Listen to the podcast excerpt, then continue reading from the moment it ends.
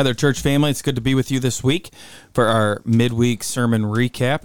Uh, we've been going through a series focusing on worship. What is worship? Who do we worship? And we've got to the point in this series now where we're talking about our corporate worship, our public gathering that we do on Sunday mornings. We also have worship here, though, on Sunday evenings uh, at 6 that we do also. Uh, but on Sunday mornings is when the majority of the people are here uh, with the church, and so asking the question, "What do we do? What is what does God's word tell us to do uh, during these worship services?" Um, and how we are starting that is with the ordinances that God has given us. Now, it would make complete sense to start with baptism and then do Lord's Supper, and that's not how we did it. Uh, just because of scheduling a little bit, I already had a Lord's Supper plan, so that's why we did Lord's Supper first. Um, and so this past week, that was the focus was Lord's Supper. What what is it? Where does it where does it come from? And so I read the account in Luke's Gospel, found in Luke 22, uh, verse 14 to 23, of when the Lord instituted the Lord's Supper. He's with the disciples in the upper room. They're observing Passover together. And it gets to the point, it says, And when the hour had come, or, or sorry, and when the hour came, he reclined at table, and the apostles with him, and he said to them, I've earnestly desired to eat this Passover with you before I suffer. For I tell you, I will not eat it until it is fulfilled in the kingdom of God. And he took and he took a cup, and when he had given thanks, he said, Take this and divide it among yourselves. For I tell you that from now on I will not eat, I will not drink of the fruit of the vine until the kingdom of God comes. And when he took bread, and when he had given thanks, he broke it and gave it to them, saying, This is my body, which is given for you. Do this in remembrance of me. And likewise the cup after they had eaten, saying, This cup that is poured out uh, for you is the new covenant in my blood. But behold, the hand of him who betrays me is with me on the table. For the Son of Man goes, as it has been determined, but woe to that man by whom he is betrayed. And they began to question one another which of them it could be and who was going to do this. So then Luke continues on, but that's where we that's where we stopped. All right. Lord's Supper. Something I wanted to get in our, our minds early is I think something that's interesting with Lord's Supper, and I'm sure there's other things we could say like this, but it is a an ordinance that was given to us as a church that we join in a very long history of churches partaking in. And I like thinking about that. I like thinking that thousands of years ago, if you went to a good, faithful church, they would have been partaking of Lord's Supper. It might look different than maybe how we do it, but the same general idea of taking bread and taking of the wine and it, it being body and blood, thinking about Christ, right, and what He has done for us. Um, there's something uh, I don't know what the word would be. Something maybe even even moving about us joining in that tradition that has been happening um, so long. I don't know if you guys got any thoughts, and I don't know if I'm doing a good job of explaining it. Uh, I was even trying to think of an illustration while I was preaching that would, you know, like I don't know. I don't know if there's like family stuff that people do of something that was passed down, you know, for a long time. And and there's just a, a specialness thinking like, well, my great grandfather held that and read out of that book that now my dad is doing. You know what I mean? Or now my kids are hearing from. Um, there's just a connection almost. You guys get understand? Am I? Am I mm-hmm. push? Oh, mm-hmm. I feel like I'm sounding weird. You guys are nodding yes, you, but no one's saying anything. So it's like they're nodding. I want everyone to know they're nodding. talking. you know, you, this is awkward. I'm talking. Uh, I'm deculling. Why aren't you guys still talking? well, no, I mean, I, I, I think that the Lord's Supper should make us feel like that because part of what it's doing is symbolizing our fellowship with one another in Christ. And that fellowship is not limited uh, to the local church. We, we do have fellowship with the universal church from not just those who are living right now, but those who have come before us in the past. Um, we're relying on the same things. We're part of the same body in that sense. And so it, it, it should have that kind of deep significance that you're talking about. I think sometimes, maybe if we lived in a different country, like England or something like that, with a very long history, where they probably do have traditions that go right, back yeah. hundreds and 100s and hundreds of years. W- That would make a little more sense to us. But us as Americans with a fairly young country, that, eh, we don't really think of it like that. Uh, we don't have other cultural things that we can attribute that go back that far, Yeah. like many other Yeah. places do. Mm-hmm. I was even thinking, even as you you tied in the whole narrative of the Passover out of Exodus and how, even though we're not Jewish, we're we're still a part of that, you know, in the in this new covenant, Gentiles grafted in, and it's the same principle of the blood that cleanses the atonement and the idea that it's it's a meal that we can have together. And all this death is going on around us you know as it was in Egypt. And yet we're celebrating this meal. And that's like we're I mean you're talking thousands of years that we're following in those footsteps. It was really neat. Yeah, I, I'd even thought while you were uh, talking about this on Sunday of how the Lord's Supper, like if I, I've been to church in a different country before where they're speaking. You talking a- about Kentucky? Is that what Yes, you Oh. yes, exactly. They're speaking a different language. Indeed. That's what I was about to say right there. Um, but in a different country where I can't really understand what is being said. But if if they were to celebrate the Lord's Supper, I would know exactly what's going on, Mm-hmm. and I would be able to take part in that fully. Um, you know, and because that that goes across, it's that's I think kind of communicating the same thing as what you're talking about, not just in the past, but also across cultures. Yeah. We don't do this because it's a cultural thing for us. This is what the church always does in all places and all times. It doesn't matter if it's in China or in Haiti or in America or in England uh, or in Israel. It could be anywhere. Uh, it, it unites us. Yeah, and it really says something. As you guys are talking about this more, it made me think about when we ask that question: What is it that we do in worship? Why it's so important that we stick true to what the Word of God tells us of what worship is? Because when I go to another country, like you said, Scott, uh, I might not know what the preacher's saying, but I he's preaching, and he's preaching from the Word of God. Again, at, at faithful churches, there's probably somewhere what they're saying and I don't understand is wrong, and it's not faithful.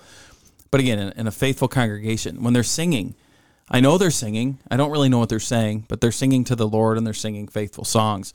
And these are elements that need to be a part. And same with if they if they have a baptism service. Like, okay, baptism, this is what God has given us. Lord's Supper, this is what God has given us. It's when all of a sudden these outside sources start to creep into a worship service. You'd be like, what is this? Mm-hmm. You know, what is happening? This isn't what, you know. And again, there's different forms of things that can happen, but you know, when it's something just out of the ordinary and you're like, wait, this, God never said for us to do this in here. It just would throw you off. And Lord's Supper is one of those things that really binds us and unites us, isn't it? Where, like you said, when we see it happening, it's like, I know what's, I know what's going on here.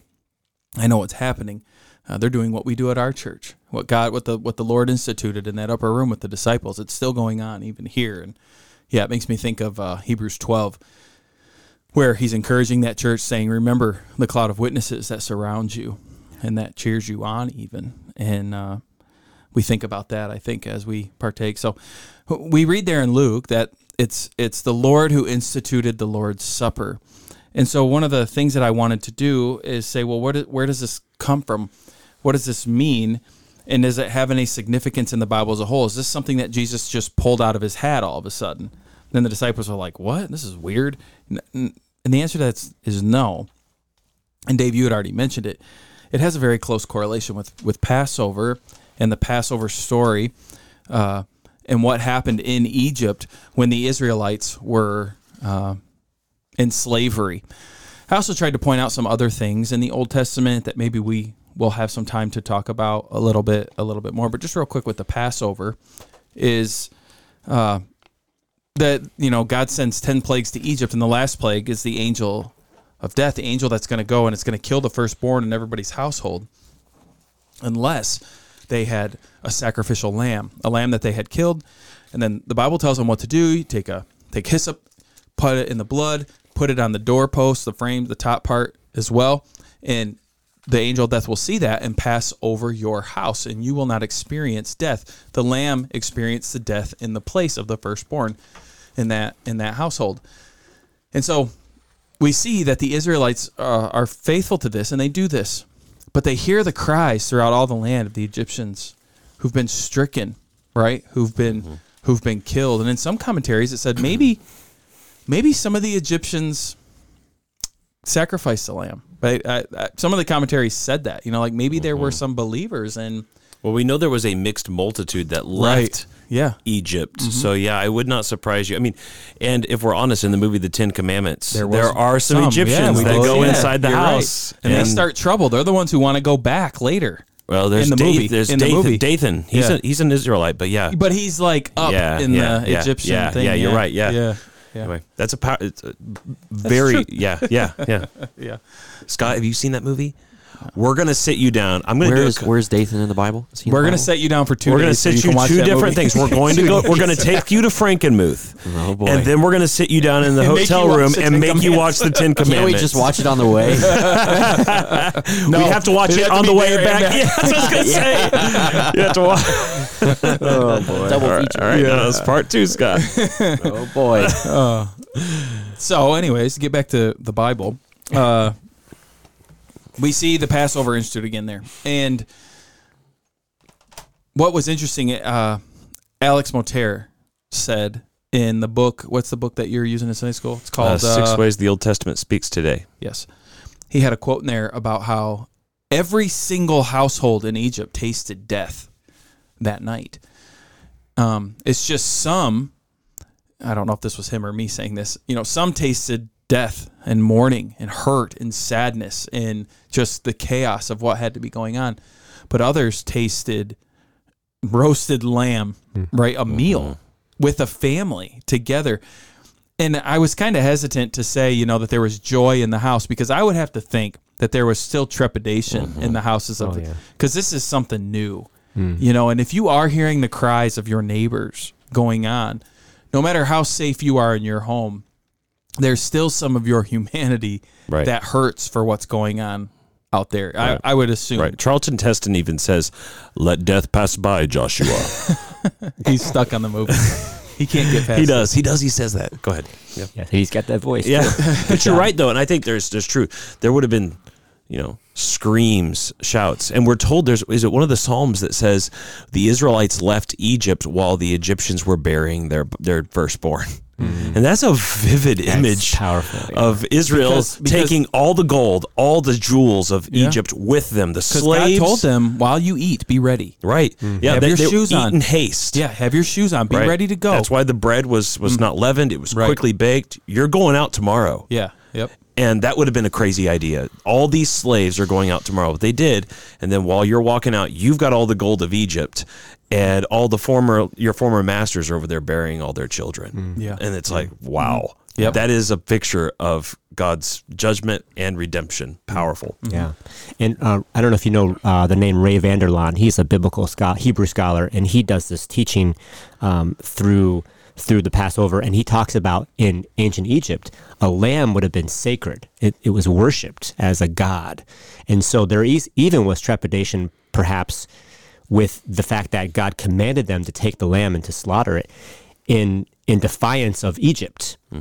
And that there could be the sense of like, oh, what if the guards come and they see that we're sacrificing this lamb? That would have been a no-no in, in ancient Egypt. He, and Ray Vander Laan brings that out, which I think is very interesting. That there had to be that faith step mm-hmm. on the Israelites' part to actually take the step to sacrifice this lamb, knowing it was not, uh, it was against the Egyptian, you know, law or the code or mm-hmm. whatever. So, kind of mm-hmm. interesting thought. Hmm. So this Passover is something that was celebrated for ever after, right? For years on after this, they would continue to celebrate this Passover. And one of the reasons they would celebrate it, the Bible tells us, is they said your kids need to know about this. You need to teach it to them and tell them what God has done and His faithfulness and how He redeemed you as a people. Uh, and so they would continue uh, to do this, uh, but and that's what we see Jesus doing with His disciples at this moment. It says they were celebrating uh, the Passover meal. The Passover was happening. Uh, but Jesus institutes something new during this Passover meal, and he even says it. He says, "This is, this is a blood of a new covenant, a new covenant that is taking place here." And Jesus is saying a lot in these words that you have to unpack. Again, you got to go, you got to know the Old Testament. You have to study it. Uh, but what Jesus is saying is he's saying he's saying that he is the fulfillment of everything, basically, mm-hmm. Mm-hmm. in that statement. Mm-hmm. Yeah. Because he says, This is my body and this is my blood. Right. Take it. Well, well, notice what he's saying right there. Like it's kind of like you're asking the question of Isaac, "Where's the lamb?" Yeah. And Jesus is saying, Yeah. "Right here." That's yeah. that's and good, that yeah. you're, you're talking about Abraham and Isaac when Yeah. he's going to go kill right. Isaac. Where's the and lamb at? Yeah. And and then Jesus, they're they're probably thinking they and maybe they've already you know whatever. But Yeah. Jesus is saying at this point with this supper, there's no lamb there, but it's because the things they're eating are tokens of Him, the Mm-hmm. Lamb. And so here I am. This is the blood that's going to be shed. This is the body that's going to be broken. Yeah. And it's fascinating how often God uses something like some so simple means of like food. You know, to us, a cracker, some bread, some juice, a little bit of wine, whatever. No big deal, not much special. But God takes these things, and we see this throughout Scripture. Right. uh, which I tried to show some of it. And I, you know, if I had more time, I think we could talk more about it. Maybe we can. But you see, like in Genesis, at the very at the very beginning, uh, Adam and Eve sin, and what is the act? Right. I mean, we can talk about the sin was selfishness, Right. wanting to be like God. But Right. what did they do? I mean, there was something They that they ate. did. They ate. Right. They ate. And, that, and and right after it's interesting, right? So yeah, I think that's a very powerful point because they they eat, and it, it brings up a whole com, whole discussion. I think more about we've talked about this before about how um, so often in our culture, I think especially we separate body and soul to a great degree. Um, but this, the fact that you can lose your eternal soul by putting something in your mouth is highlights the unity of the body and the soul Yeah. and as being human beings. good, yeah. Also, um, we see so they sin by eating, and then later on, and later on we see Noah sinning by drinking with the, Yeah. the of the cup of the wine. He uh, he gets drunk, and so food again is used early on in Genesis as an expression of of of sin being brought into the world. Um, or being used in a sinful in a sinful way, and I think then eventually that's why like what you brought about Tim with uh, Melchizedek coming out with bread and wine. Um, the whole idea that God that God uses bread and the fruit of the vine in order to confirm and remind us of his grace is a is again a good reminder of our flesh and blood nature as human beings just as we fell by eating, so he's reminding us of the salvation that he gives us by eating. Uh, just like how um, you know destruction came upon the world through the water. Um, the water, right? The Spirit was hovering over the water at creation, and then the water destroys the earth. Uh, but God uses water now to remind us of the fact that He's making us a new creation.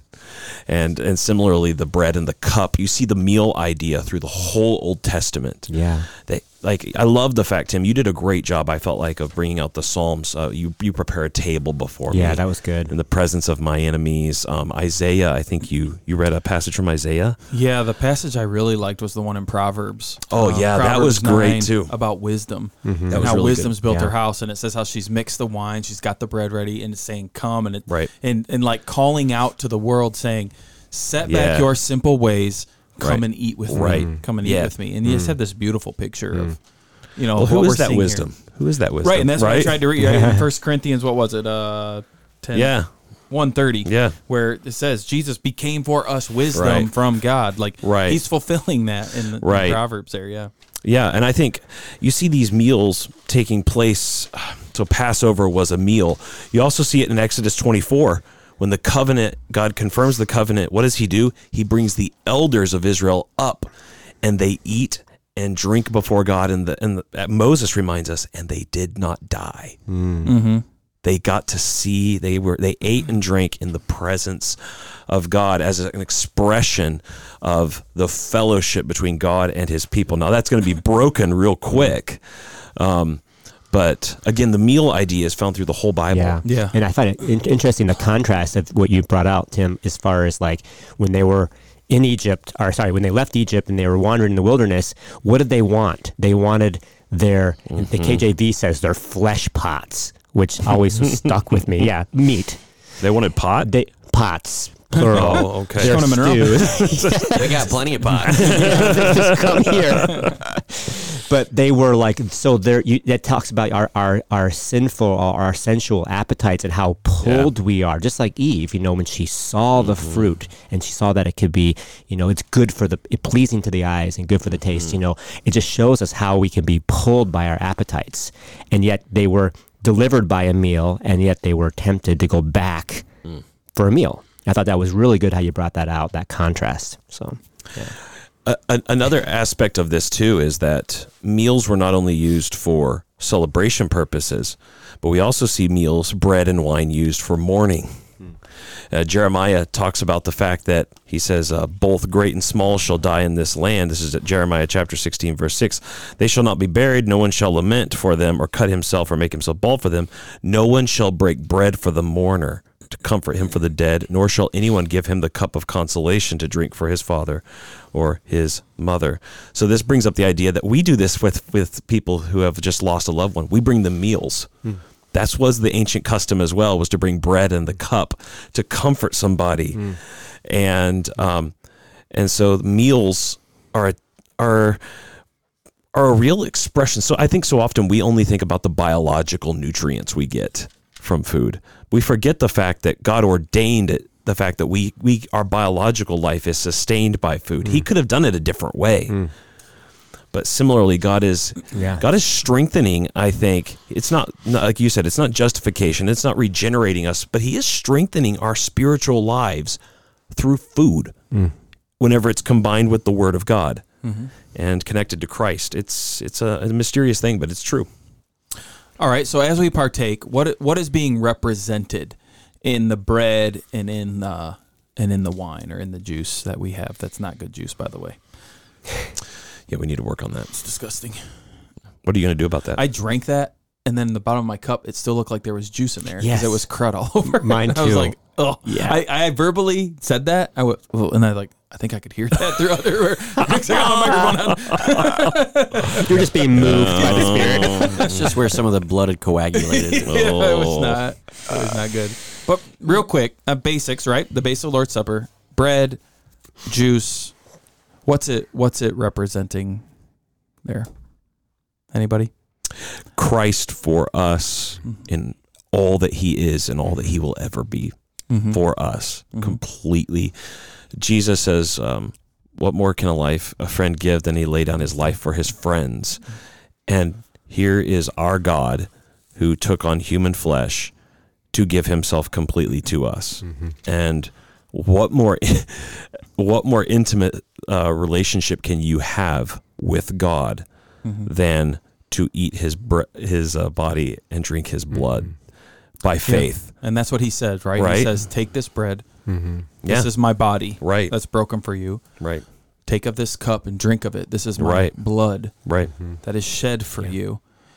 And uh, and so we think about that even as we partake of that. And like Spencer's saying, it's representing the whole of Christ there that He's given to us. And you remember Jesus had a run in with some people before because he had said some strange things.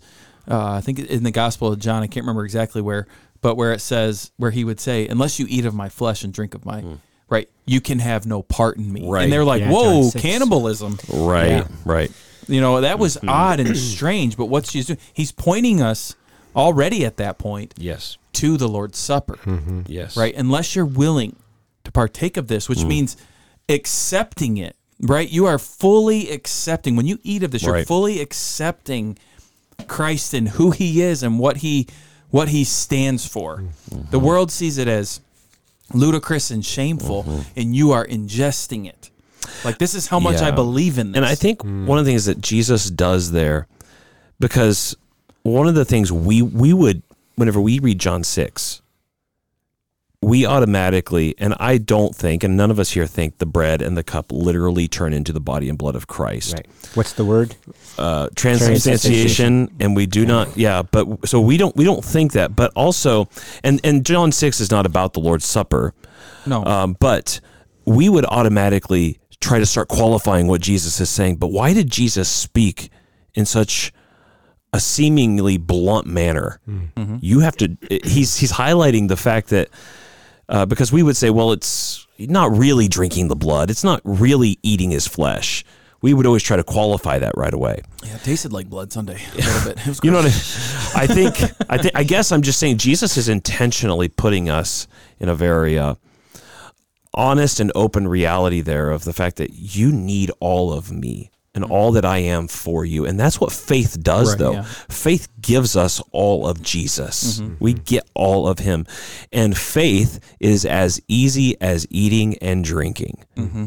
it's sometimes we overcomplicate faith, but faith is simply receiving, drinking Christ by faith. It's putting Christ into me by faith. That's that's all it is. It's just receiving. Yeah. I'm starving and he's my food. Yeah. And that's that's that's what salvation is. John uses those kinds of things for us throughout to describe salvation. And so we have this with with the Lord's Supper and what we walk through Sunday. I don't know if we want to do it there, but just this idea of Christ fulfilling. You can spend tons and tons of time talking about all the things that Christ fulfilled, but I I did try to show like we talked about Melchizedek, right? Uh, we haven't talked about it on here much, but how Melchizedek would come out with bread and wine for Abraham, and Abraham would pay tithes to Melchizedek, which seems seemingly uh, unimportant in the Old Testament. We then see Melchizedek mentioned some in the mm-hmm. Psalms, but then all of a sudden in Hebrews, he is a key figure to prove that Jesus is our high priest. And not just our high priest, but he's the sacrifice that we needed once for all time. Because the writer of Hebrews says Jesus is a high priest in the order of Melchizedek, not of the Levites, not of Aaron, but of Melchizedek. Because what was happening there was Abraham is paying tithes. The lesser always pays to the greater. And in the loins of Abraham is the priesthood of the Levites. And so thus they're paying tithes to Melchizedek. And by the way, Melchizedek means king of righteousness. He's the king of Salem, which is the king of peace, which Jesus is. He's the king of righteousness. He is the king of peace. And and so we see Christ fulfilling all of this. We already mentioned the Proverbs passage. He fulfills the Proverbs passage because he is wisdom uh, for us. He met all the requirements of the law. The, the reason the reason right the day of the atonement had had to happen was because the people couldn't fulfill the law. Right? You need to fulfill the law. Uh, if you could fulfill the law, then you're righteous. But they couldn't. So what do we do now? Well, something needs to die. Right? Something needs to die. Well, Christ came and fulfilled that even uh, for us there. He's the mercy seat that we sit upon. He, you know, his blood sprinkles over the mercy seat so that when Father sees us, he sees it through the blood. Right. I mean, I, I was just thinking too. It's fascinating that here Melchizedek, you talked about him. He's the one who brings the bread and wine to Abraham. yeah. Abraham doesn't come to and find Melchizedek Nope. to create uh, a friendship relationship. The priest of God Most High, the King of righteousness, Righteousness. brings, Brings- the bread and the cup to Abraham and blesses him. It sounds a whole lot like. I mean, I'm what- not saying, But it's what we have. that's what the- we have in Jesus, And he prepares the table. Right. And we don't have to exactly. He sits at the head of the table. Mm-hmm. Jesus, everyone looks there and sees Tim or another pastor, but actually the person behind them Mm-hmm. is the Lord Jesus Christ himself breaking the bread Mm-hmm. and passing the cup to all of us who by faith receive him. yeah. That's what's actually going on. Yeah, one of the most beautiful stories to me is uh, King David with Mephibosheth, and how Mephibosheth, um, probably, I mean, he should have died. He was a rival, you know, he was part of the rivalry of David, that family over there, and what the kings would do would kill everybody, and then you got this lame duck guy who's hurt. uh, he was dropped, and so he can't walk, he can't get around, and all of a sudden he finds out David is looking for him, and he's assuming what? I'm going to die. He's going to kill me because I'm of no use to him. Even if he saw that I was a good guy and he wanted to put me in some, I can't be in the army. I, I can't do anything for this guy. He's just going to kill me. And we have this beautiful picture of David showing him such mercy, so much so that he says, What? You're going to sit at my table. Mm-hmm. And maybe David wasn't the one cooking the food, but it was David allowing him to have the food. Mm-hmm. It was David providing the food. And he said, You're going to sit here forever mm-hmm. with me. I'm going to take care of you Everything's provided. everything is provided for you right it's just this beautiful picture and it's similar to what we have in the in the lord's supper when we sit and eat together yeah christ we have his body and his blood not, nothing else we're not making some that was part of the corinthians problem they were having a mm-hmm. meal this big meal and paul's saying you guys are doing this wrong mm-hmm. what you're doing right it's it's simple Yep. take this bread, take this cup, hmm.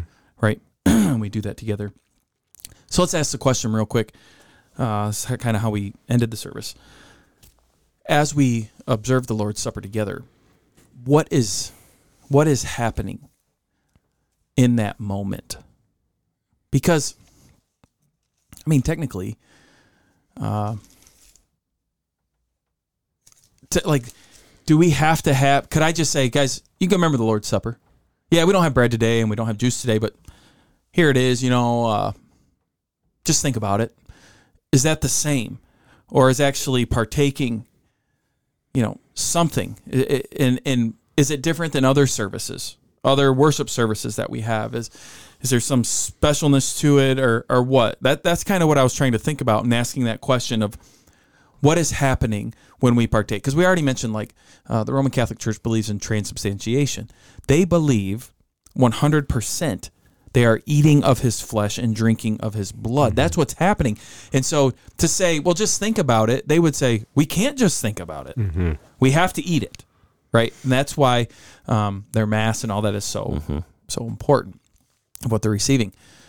Uh, but what about us? Because i think you have that end but you also have another end of the spectrum with Lord's Supper, which Baptists are accused of, probably the most, probably non denominational churches now too, I would say, of it's strictly a memory, 100%.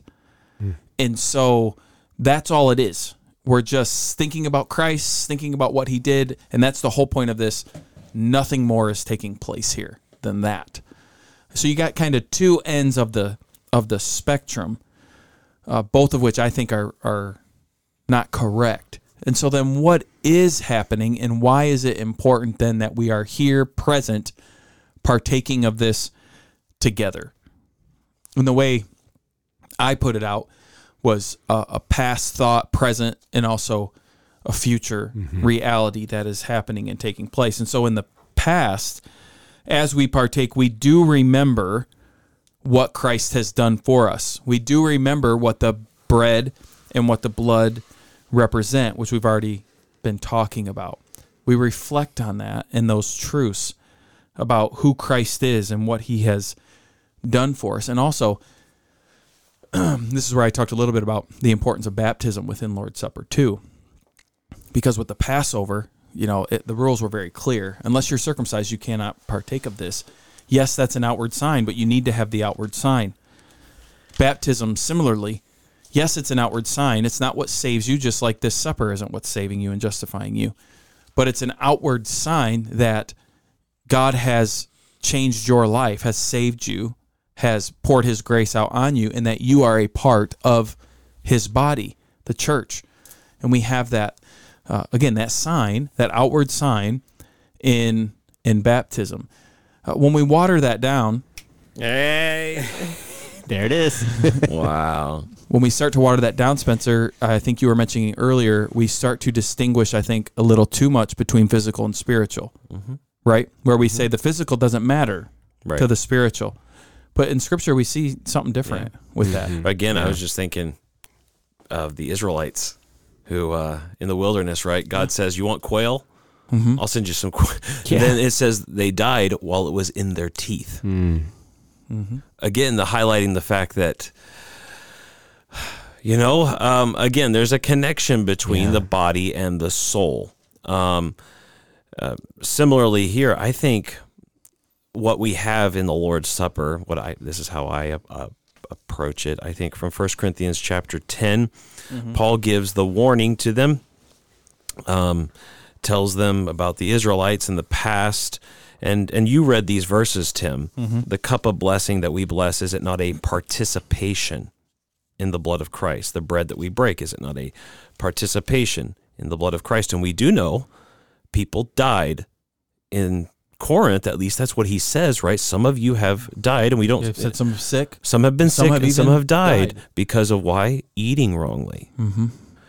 And so, I what's happening here is not that Christ's human nature is being like injected into the bread and the cup, but the person of Christ is here. And and behind through it all, I mean, he's here of course, whenever the word is preached and read, he's here at every. But then, whenever the Lord's Supper is happening, Jesus is there, really administering the supper to us And it's just like, and he's speaking to the church as his bride. And through the giving and receiving of bread and the cup, he is once again speaking to us and reminding us of his love to us. Of here's my body, which was broken for you. Here's my cup, which I, representing my blood that I shed for you. Take it and receive it. And in doing that, our our husband, our the, the the head of the church, is reminding his bride of his love for them, and then also in response to that, we we once again uh, freely give ourselves back to Him, and when we give ourselves back to Him, we're also binding ourselves to all the others around us. In one sense, I, just as we're told in, in Ephesians, there's only one baptism, because sometimes we think about whenever baptism happens, it's every like a bunch of individual baptisms, but I think actually, in the truest sense of the word, there's only one baptism. We're just all put into it. We all share one spiritual reality, one name that we're put into. Similarly, there's only really there's there's many manifestations of this Lord's Supper, but there's actually just one big meal going on through all of time that is ultimately going to be experienced in the new heavens and the new earth. We're still sitting at whenever we eat the bread and drink the cup, we don't simply have communion we have communion with Jesus, the one Christ. We have communion with each other in our present time, but we also have communion with all the saints of all the ages who are at that table spiritually speaking as well. And that is a that's the kind of thing where you're talking about Tim where this has been done for thousands of years. There's a spiritual sense in which we're sitting at the same table because of our union with Christ. We're sitting at the same table with James and Peter and John, uh, Paul, St. Augustine, Martin Luther, uh, Charles Spurgeon. We're sitting at the same table. Uh, we don't see them all here right now, but are we are united to them because we're united to Christ, and that perfect union will be seen perfectly um, in the new heavens and the new earth, which we look forward to. Mm-hmm. Um, so there's the one baptism, but I think there's a sense as well in which there's there's only one supper. It's we get to taste it multiple times in this life before we get to fully enter into it in the next world. Yeah, and that's part of the present part that you were talking about. That Jesus being here with us Yeah. is important. If he's not here, Yeah. And I had somebody ask me a question. I'm sure it was a good question and it made me think of something that I had read. But just like, you know, isn't Jesus always here with us? It's like, yes, where two or three are gathered, there I am. But we also know that as believers, He is with us. I will never leave you nor forsake mm-hmm. you. Mm-hmm. And so there seems to be these different aspects, though, of being here with us, right? of what that means. Right. And and we don't think He's here bodily, like some people would teach, because we believe He's bodily sitting at the right hand of the Father, interceding, which Pastor Scott will be preaching on next Sunday night uh, on intercession, Christ intercession, and uh, and so, but what does that what does that mean? I think it's okay to sit in the mystery of that also. Of saying maybe we don't fully know what that means, but what we do know is he is here with us and he says that. And what one of the writers said, I wish I could remember who it was to give credit to, but he said he said, Don't get me wrong. Christ might show up to you in your car when you're singing a worship song, and that's great. But does it happen every time? No, mm-hmm. it doesn't, does it? Christ might show up to you when you're reading your Bible at home in a special way. But does that happen every day? No. You probably, hopefully, read your Bible every day and it's just a nor- normal day, mm-hmm. right? But what you can be guaranteed of every time you come to sit at this mm-hmm. table with your church family, the Lord is there showing up. Yep. He And says, "Meet me there. Meet me there." Yeah, and so you don't have to wonder, will the song get me today? will this passage really speak to me today? Will the pastor do a good job today or or whatever it is throughout the week, you know, when I go to my deer blind, will the sunrise really get me today so that Jesus shows up? Hmm. At the Lord's table, he's there. Because if he's not, then there's nothing to eat.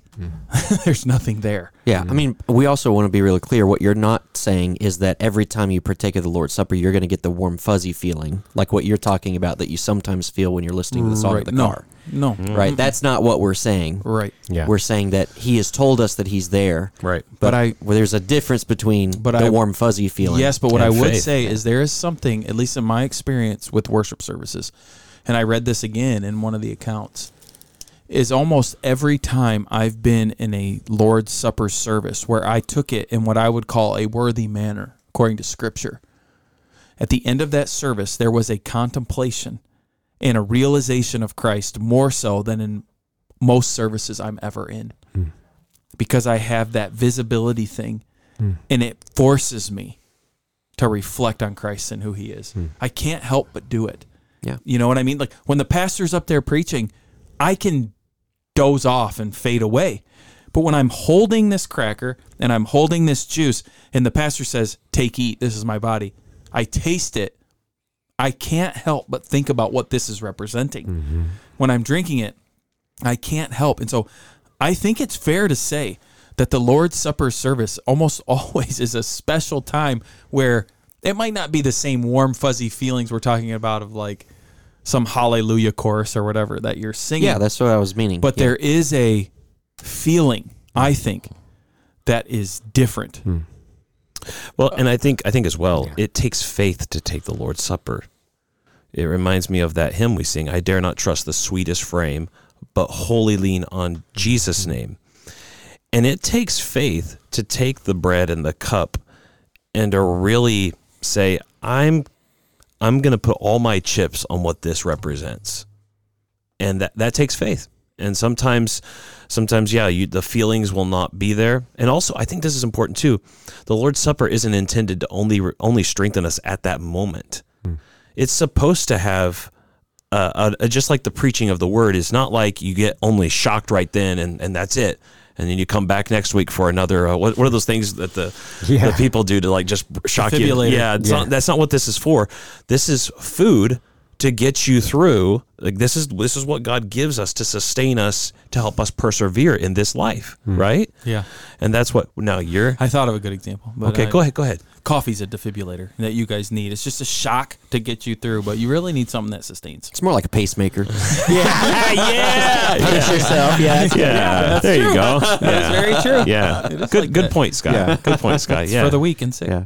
There was I know we're talking about like what's presently happening in the Lord's Supper, but there was something that you said in your sermon that I I want to remind us of that because I thought it was a very good reminder that when Israel would practice the uh, Passover and they would slaughter the lamb and they would be confronted with death and judgment. That is something that as we I mean as Christ did tell us, do this in remembrance of me do this in remembrance of what I have done. Right? His his body what are we remembering? His body that was broken. Mm-hmm. What are we remembering? His blood that was shed. And so there is a powerful element to remembering and looking to the past of just thinking about the slaughter of the Son of God mm-hmm. and what happened on the cross and the fact that that happened in your place mm-hmm. right? If you partake by faith, mm-hmm. right? And so I, I think sometimes I hear a lot of, like we, yes, we want to emphasize what's presently going on, but uh, I, I think that was a helpful reminder to us of like they would see this slaughter, the blood shed on the ground, and the death of this animal.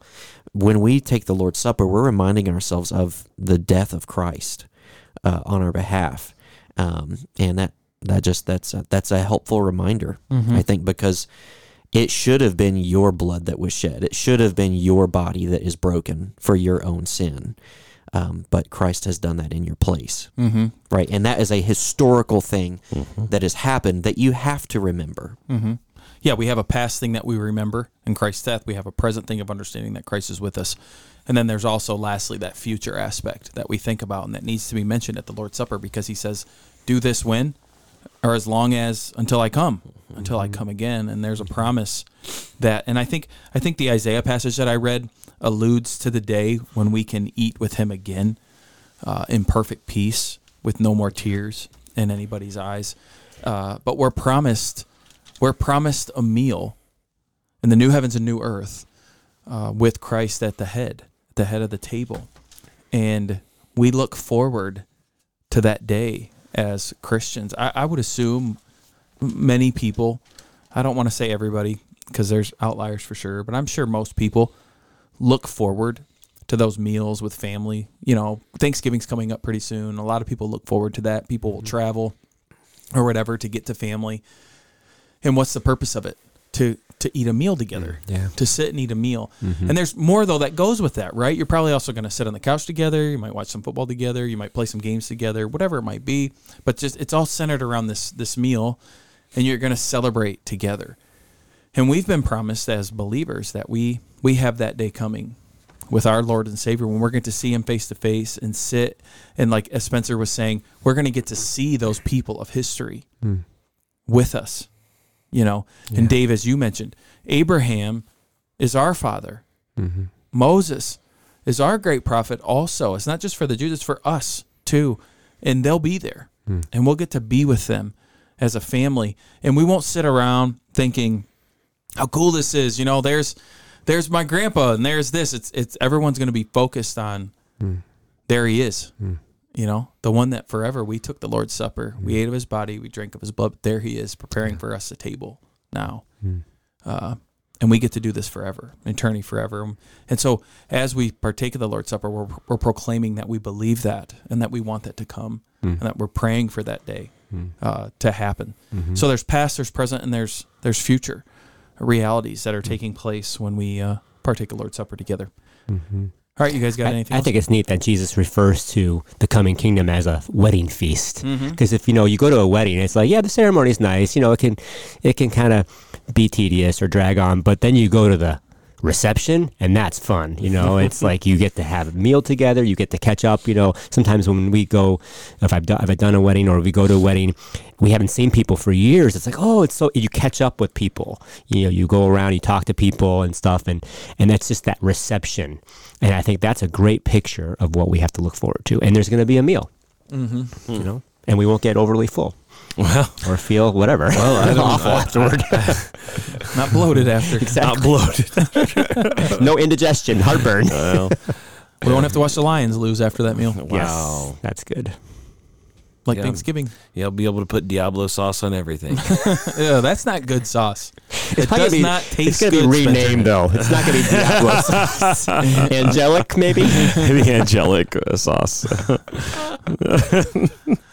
Well, uh, that this might be different for some people with the Lord's Supper. You know, I had somebody after church say, "I've never, I've never seen the connection between Lord's Supper and Old Testament."